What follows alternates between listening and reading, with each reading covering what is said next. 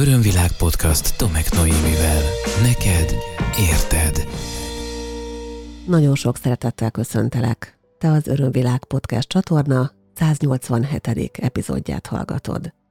Én Tomek Noémi vagyok, coach, mestertréner, Theta Healing Certificate of Science, az Örömvilág Tudatosság Központ alapítója, valamint az Ébresztő című könyv szerzője. 2019-ben azért indítottam el ezt a podcast csatornát, hogy hozzáférhető, bárki számára szabadon hozzáférhető edukációs tartalmakat adjak át, a közösség javára mások épülésére, és hogy ezzel segítsek a kollektív tudat szintjét emelni, és a kollektívben lévő negatív érzéseket kitisztítani. Úgy gondolom, hogy az, aki egy kicsit is törődik, foglalkozik magával és szeretne változtatni, az biztosan talál az eddigi 187 és a majdan megszülető későbbi epizódok között is olyat magának, amelyel dolgozni tud és amelyel változtatni tud az életén. A célom nem az, hogy megmondjam, hogy mi a jó vagy mi a rossz, hogy mit kell tenni, hogy mit tegyél te, hanem az a célom, hogy hozzak mindig olyan nézőpontokat, amelyeket megfontolva, átgondolva a saját igazságod fel tudod emelni a magasabb igazsághoz. Minél közelebb, és lehetőség szerint egyszer el is tudod érni azt. Nincs nálam tehát a bölcsekköve, ahogy szoktam mondani, viszont van nálam nagyon sok egyéni konzultációs és csoport folyamatos tapasztalat, no meg ott van a saját önismereti folyamatom is. Mélyebb önismereti folyamatként fogható fel egy elvonulás is, például az az elvonulás, amelyet nemrég 2023. augusztusában tartottam Bártudvarnokon. Ezen az elvonuláson a családi mintáinkon dolgoztunk, és annak megértésén dolgoztunk együtt egy fantasztikus csoporttal, hogy globálisan, hogy rendszerszerűen, hogy messzebbről és magasabbról tudjuk látni a családunk mintázatait és folyamatait, és hogy meg tudjuk érteni, miért pont ezt a családot választottuk, és hogy mind dolgozik ez a család, és abban mi hogyan passzolunk, éleszkedünk bele. Leszűkítettük a személyes szintig, és kitágítottuk társadalmi szintig a rátekintéseinket és ennek során volt szó arról a témáról, amelyet ott és akkor megígértem a csoport tagjainak, hogy egy podcastben is fel fogok dolgozni. Nem könnyű a téma, sőt, ez a téma nagyon nehéz lesz, amit hozok, viszont nagyon-nagyon fontos felismeréseket és megértéseket hozhat neked is azzal kapcsolatban, hogy miért az történik az életedben, ami, hogy miért úgy zajlik az élet, ahogy és hogy miért olyanok a nők, vagy éppen a férfiak, amilyenek manapság. Ha felkészültél rá, akkor kérlek vegyél egy jó mély lélegzetet, és hangolódjunk rá együtt arra a témára, melyet hoztam, ez pedig nagyanyáink nem éppen kellemes öröksége lesz. Örömvilág podcast. Neked érted. Ha teheted, kérlek, hunyd le a szemeidet, és figyelj csak a kérdéseimre, hogyha van olyan tevékenységed most éppen folyamatban, amit nem tudsz felfüggeszteni vagy abba hagyni, akkor pedig csak annyira tedd ide a figyelmet, hogy az még biztonságos legyen. Először is kérlek hangolódj rá arra a kérdésre, hogy milyen a te családodban a felmenők szintjén gondolja a mögötted lévő három generációra, tehát azokra, akik a te dédnagyszüleid, a nagymamáid és az édesanyád. És érezd bele abba, és hangolódj rá arra kérlek, hogy szerinted ők mennyire tudták, merték, voltak képesek megélni a nőiességüket.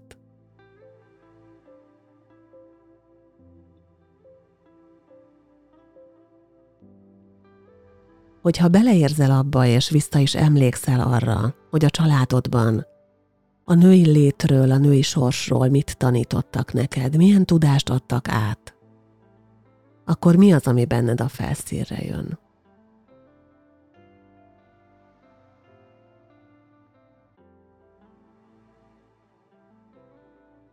Ha te nőként hallgatod ezt az epizódot, akkor kérlek hangolódj rá arra, hogy milyen a te családodban nőnek lenni, milyen női közösséget milyen női támogatást, milyen női összefogást tapasztalsz a családtagjaiddal. Ha pedig férfiként hallgatsz, akkor arra hangolódj rá, hogy ugyanezen témában mit látsz a családtagjaidban, hogyan valósul meg a nők közti kapcsolódás.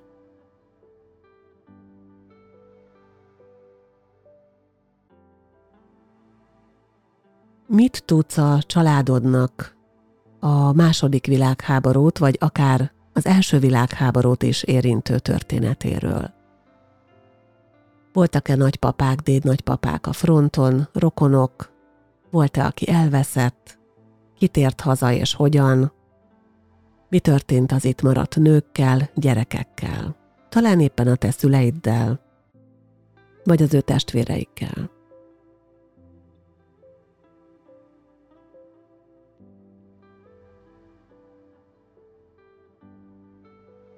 És most arra kérlek, hogy továbbra is, ha lehet még csukott szemmel, érintsd meg az egyik tenyereddel a másik alkarodnak azt a belső puha részét, ami a csuklót felett van, helyezd rá a tenyered.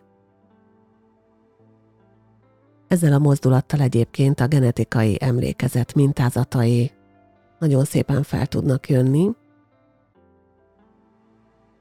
és érezd bele abba, hogy a te családod energia mezejében, morfogenetikus mezejében, vagy kollektív emlékezetében hogyan rögzült le az, hogy milyen a női sors.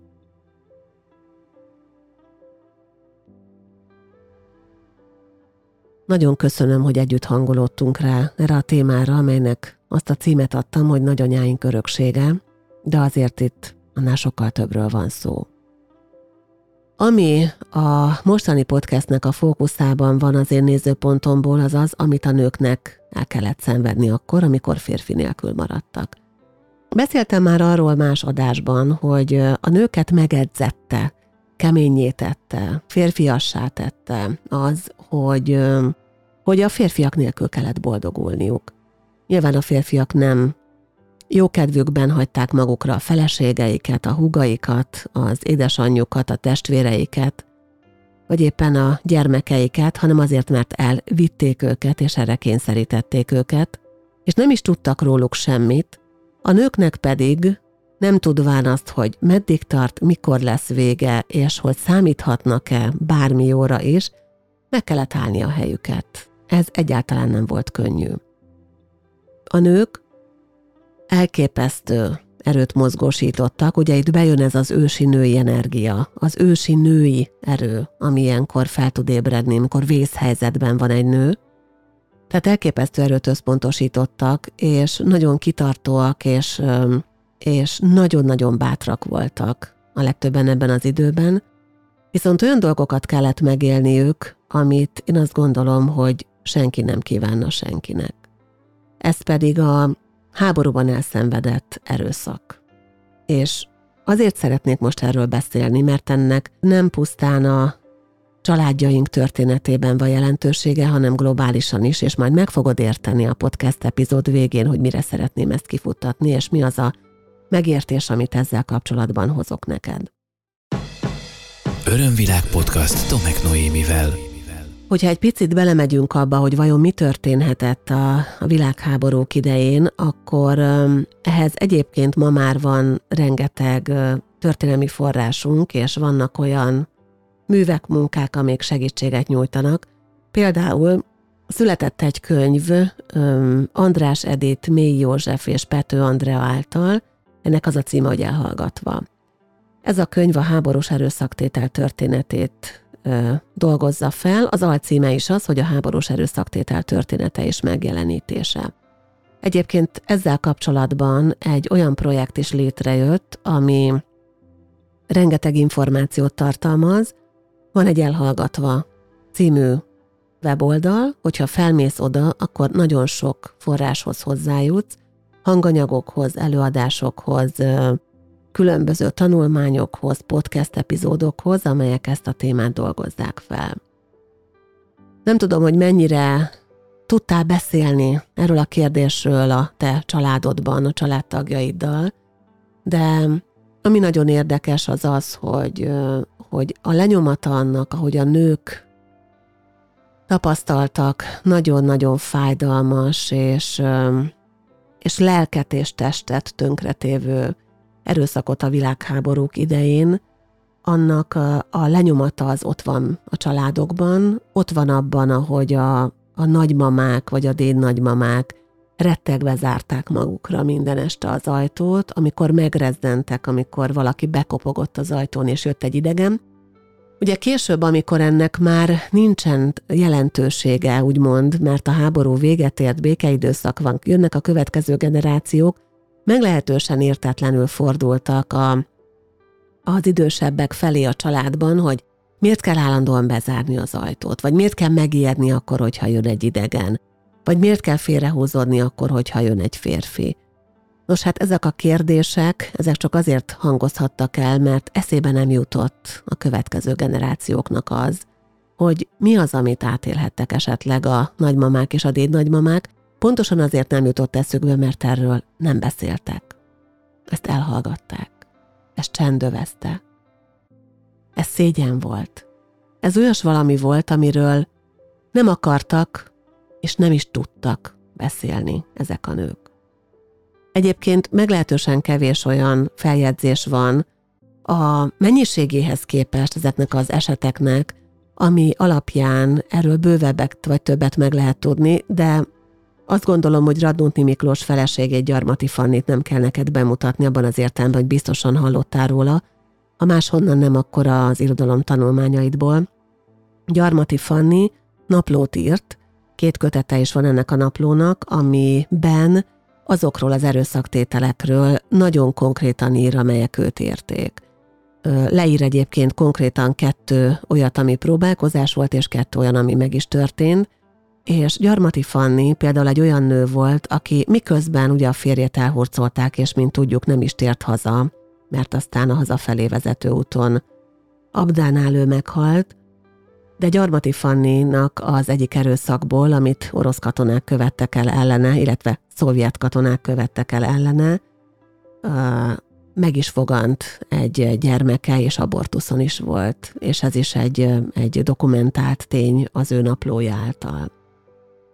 Az, hogy mennyi nővel történhetett meg mindez, azt nem lehet pontosan tudni, de van egy 2013-ban született film, Skrapski, ha jól lejtem a nevét, Fruzsina fémjelzi ezt a filmet, és az a cím, hogy elhallgatott gyalázat, és ez a film arra a következtetése jut, hogy minimum 50 ezer, de nagy valószínűséggel nagyjából 200 ezer nőt érinthettek ezek az esetek, tehát ennyi áldozata lehet a háborús időszak erőszaktételeinek, és a tényfeltáró munkák alapján nagyjából úgy sejthető, hogy főleg az orosz, illetve szovjet katonák, akik ezt elkövették, a németek sokkal kevésbé, akkor is, amikor a Nürnbergi perment, akkor is úgy emlegették ezeket a, az eseteket, mint elszigetelt eseteket, Ugye ott volt egy olyan visszafogó erő, hogy aki nem árja, azzal eleve nem kapcsolódik egy, egy német, egy, egy náci katona,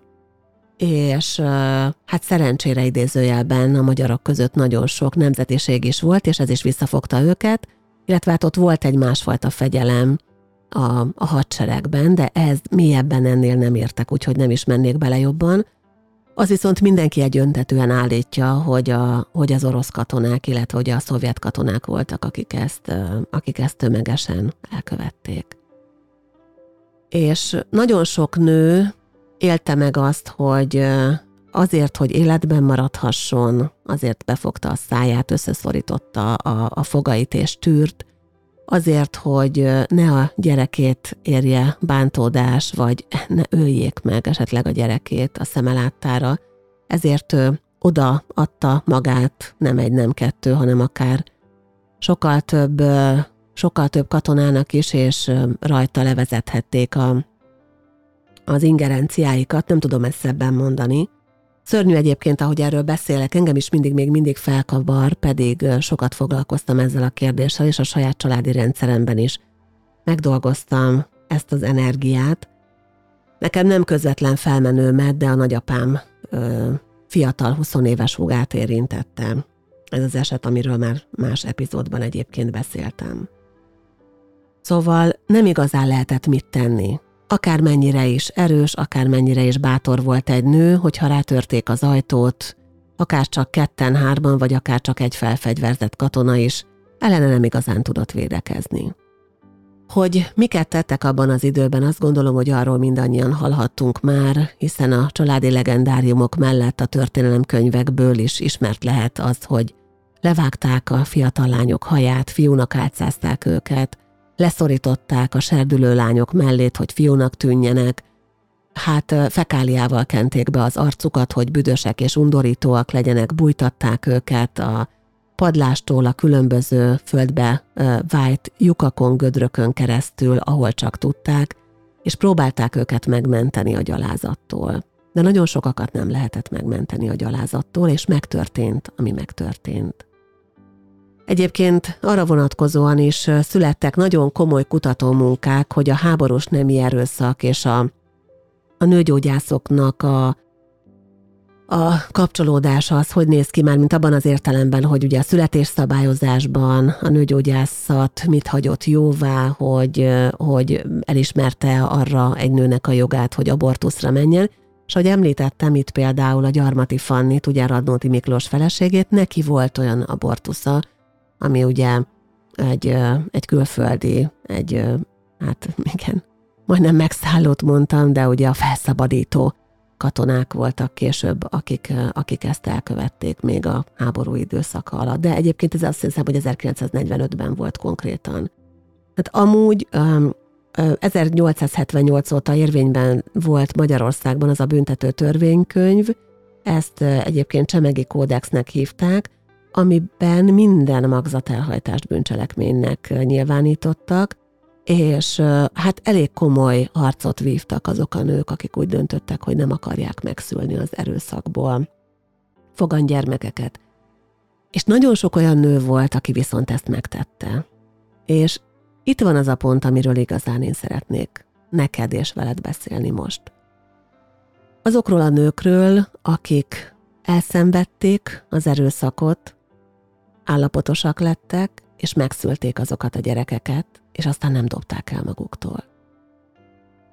Óriási megértés, szeretet, elfogadás, lélek jelenlét, gondoskodás, és nem is tudom, milyen minőségeket mondjak még, ami kell ahhoz, hogy valaki egy ilyen eseten úgy tudjon, hát azt mondom nem, hogy átlépni, de hogy valaki ezt magába annyira le tudja rendezni, hogy azt a, azt a gyereket azt nem kirekeszti, azt nem kiveti a család, hanem befogadja, hogy őnek is a táplálékot, hogy szoptatja, ami után megszületik, hogy vigyáz rá, hogy, hogy amikor beteg, akkor ápolja, hogy gondoskodik róla. Nagyon nehéz lehet az, amikor minden egyes rápillantás valahol a mélyben emlékezteti arra a gyalázatra, ami érte őt. És azért hoztam be ezt a témát ide, mert én a mai napig rengeteg olyan emberrel dolgozom, csoportban és egyénileg is, akiknél a szülő-gyermek kapcsolatban rejlő visszásságok, az el nem fogadottság érzésének a, a gyökere, az valahogy innen ered. Innen ered, hogy a családban volt valami olyan, amivel ott és akkor nem tudtak vagy nem akartak szembenézni, vagy egyszerűen csak nem dolgozták fel, mert ment az élet, és tették, amit tudtak, nevelték a gyerekeket és gondoskodtak róluk.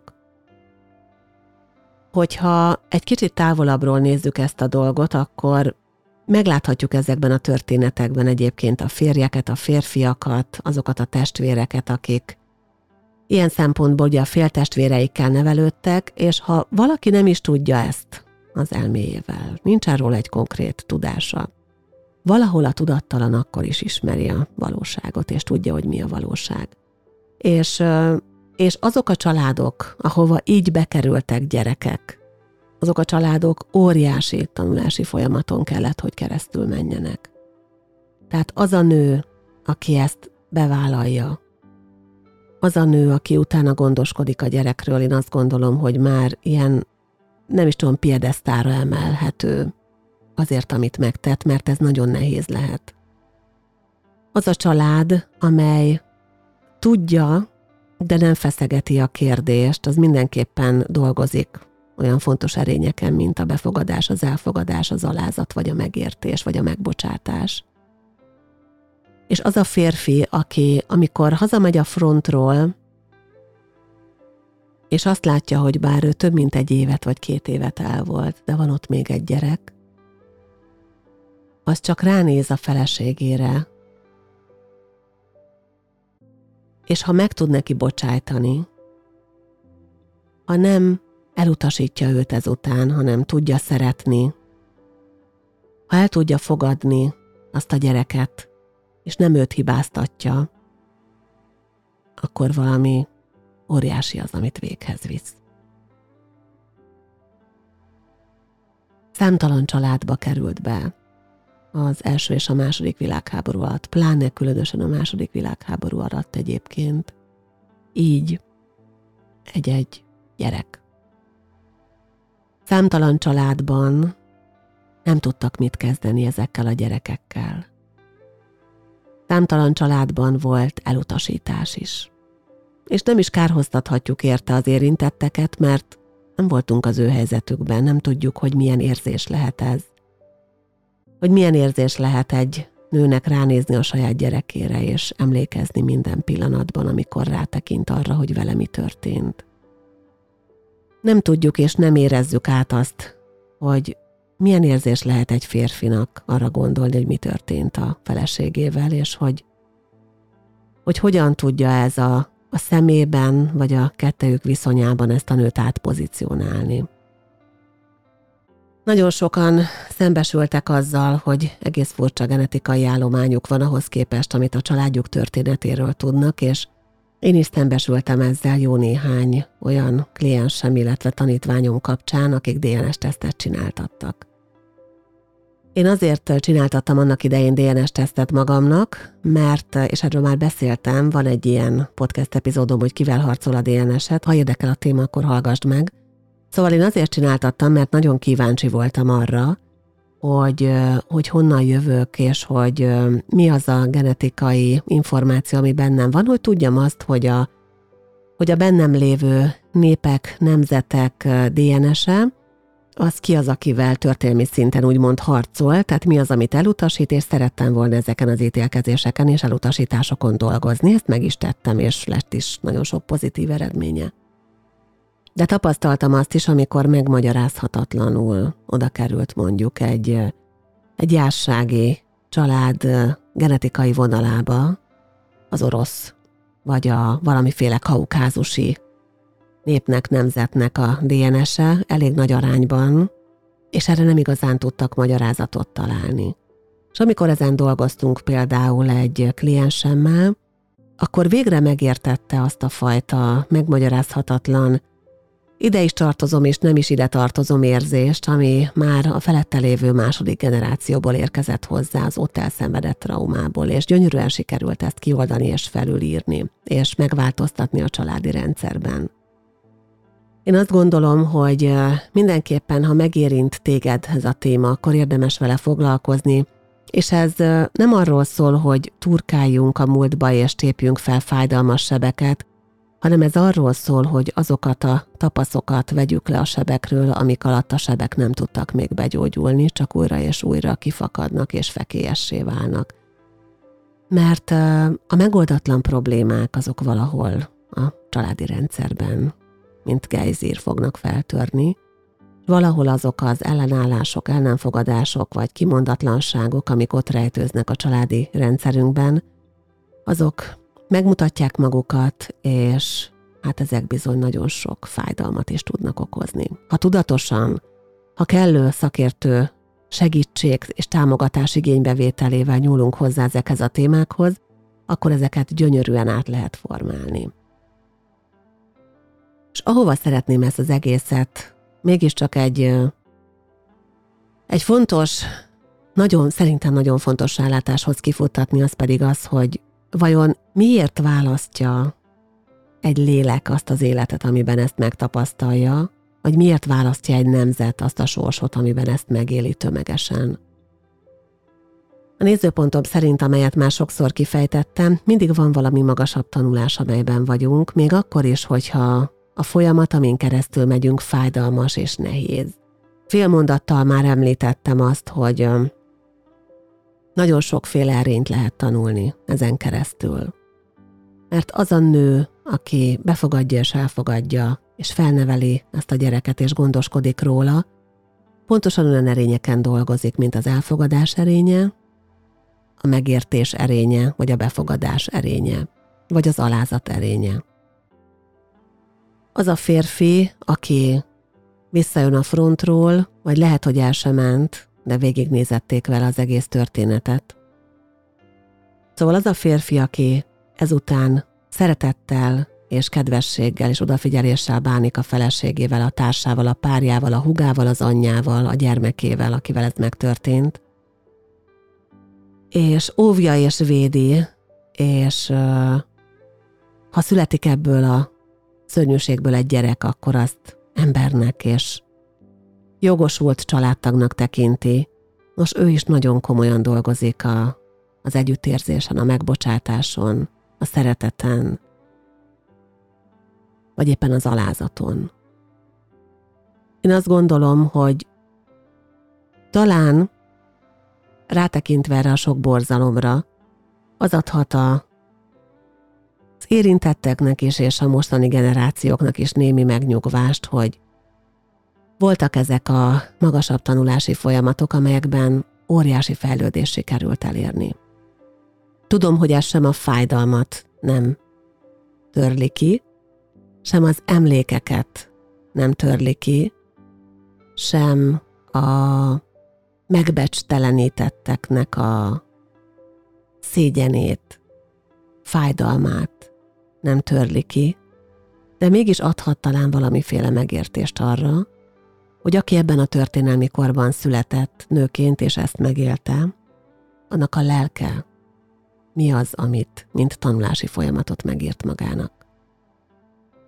Nekünk, magyaroknak úgy érzem, hogy nagyon nagy szükségünk van arra, hogy képesek legyünk megbocsátani, hogy képesek legyünk megnyilvánítani a valódi együttérzést, hogy képesek legyünk megnyilvánítani az igazi elfogadást. Ami most megy, és én energiáról és lélekről, és akár néplélekről is beszélek, az pontosan azt mutatja, hogy nekünk még sokat kell tanulnunk az elfogadásról. Ha megértésekre jutunk azzal kapcsolatban, amit az előttünk lévő generációk megtapasztaltak, és beépítjük azok eredményét, tapasztalását a saját családjainkba és a személyes megértéseinkbe, akkor talán hozzá tudunk tenni ahhoz a nagy közös halmazhoz egy jókora adagot, amely még nem kész arra, hogy a magasabb szinten megnyilvánítsa az elfogadást. És addig kapjuk a leckéket, amíg ezt meg nem tanuljuk. Úgyhogy én azt mondom, hogy egyéni szinten kutya kötelességünk megdolgozni minden olyat, amely ennek még ellenére megy. Mert a gyerekeink, meg az unokáink fognak szembenézni azzal, hogy még nincs kész a projekt, és még mindig, akár szenvedés, akár nehézség, akár szörnyűségek árán, de tanulni kell belőle. Én azt mondom, hogy lépjünk ki ebből az ördögi körből, és ne így válasszuk a tanulásainkat. Tudod, én ezt már sok podcastben elmondtam, meggyőződésem, hogy lehet változtatni azon, hogy miként tanulunk és hogy miből tanulunk, és a megértés bizony nagyon magasra tud emelni egy-egy energiát, egy-egy minőséget bennünk. Remélem, hogy ez a nehéz téma, és mindaz, amit elmondtam róla neked, hozott olyan megértéseket, amelyek által családod energetikájában, ha érintettek vagytok, tisztul ez a téma, és amely által benned is magasabb szintre tud emelkedni az elfogadás. Köszönöm szépen, hogy ma velem tartottál, köszönöm, hogy megbeszélhettük ezt a nagyon nehéz kérdést témát egymással, Ha van róla véleményed, van valami, ami benned most felszínre jött, felmerült, akkor kérlek írd meg nekem a podcast kukat örömvilág.hu e-mail címen. Ha úgy érzed, hogy szeretnél dolgozni ezen a témán, saját érintettséged vagy családod érintettsége okán, akkor keress egy szakavatott segítőt egy olyan módszerrel, amelyben megbízol, és állj bele. Óriási nyereség lesz. Személyes konzultációkra a közeljövőben én nem tudok vállalni újabb klienseket, teljesen tele van a naptáram, illetve most én is tanulni fogok menni külföldre, továbbképzem magam, illetve utazni fogok és csoportokat tartok, de vannak olyan tanítványaim, olyan konzulensek, akiket szívesen ajánlok, hogyha segítséget és információt kérsz tőlem, és a Theta Healing technikával szeretnél dolgozni az elakadásaidon vagy a traumákon. Ha pedig úgy érzed, hogy te magad szívesen megtanulnád azt a módszert, amelyet én is alkalmazok, jelesül a Theta Healinget, és még valós időben hallgatod 2023 augusztusának 25. napját megelőzően ezt az adást, akkor lehetőséged van becsatlakozni az idei nyári-őszi szezonom utolsó Theta Healing alaptanfolyamára. Ezt online tartom, és még kettő darab szabad helyen van ebben a pillanatban. Ha szeretnél olvasni önismereti témáról és egyéni tempóban haladni, akár a családi minták, akár a kapcsolódások vagy párkapcsolatok témakörökben, ajánlom figyelmetbe 2023 nyarán megjelent könyvemet az ébresztőt, ezt megtalálod a tomeknoemi.hu oldalon, ott beleolvashatsz és meg is rendelheted, illetve ajánlom figyelmetbe az örömvilág.hu oldalt, ahol aktuális programjaimat találod és kollégáim eseményeit. Megköszönöm, ha követsz a Facebookon, ahol Tomek Noémi kötőjel Örömvilág Podcast a hivatalos oldalam címe, és van egy YouTube csatornám, ahol egyre több érdekes, izgalmas tartalmat találsz, és ahol elkezdek most már élő streameket is csinálni. Ennek címe természetesen Örömvilág. Köszönöm, hogy velem tartottál ma. Remélem legközelebb is találkozunk egymással. Szeretettel ölellek. Ez volt az Örömvilág podcast Tomek Noémivel. Hétről hétre új témák, érdekes nézőpontok a tudatosság útján járóknak. www.örömvilág.hu Témát ajánlanál? Podcastkukac örömvilág.hu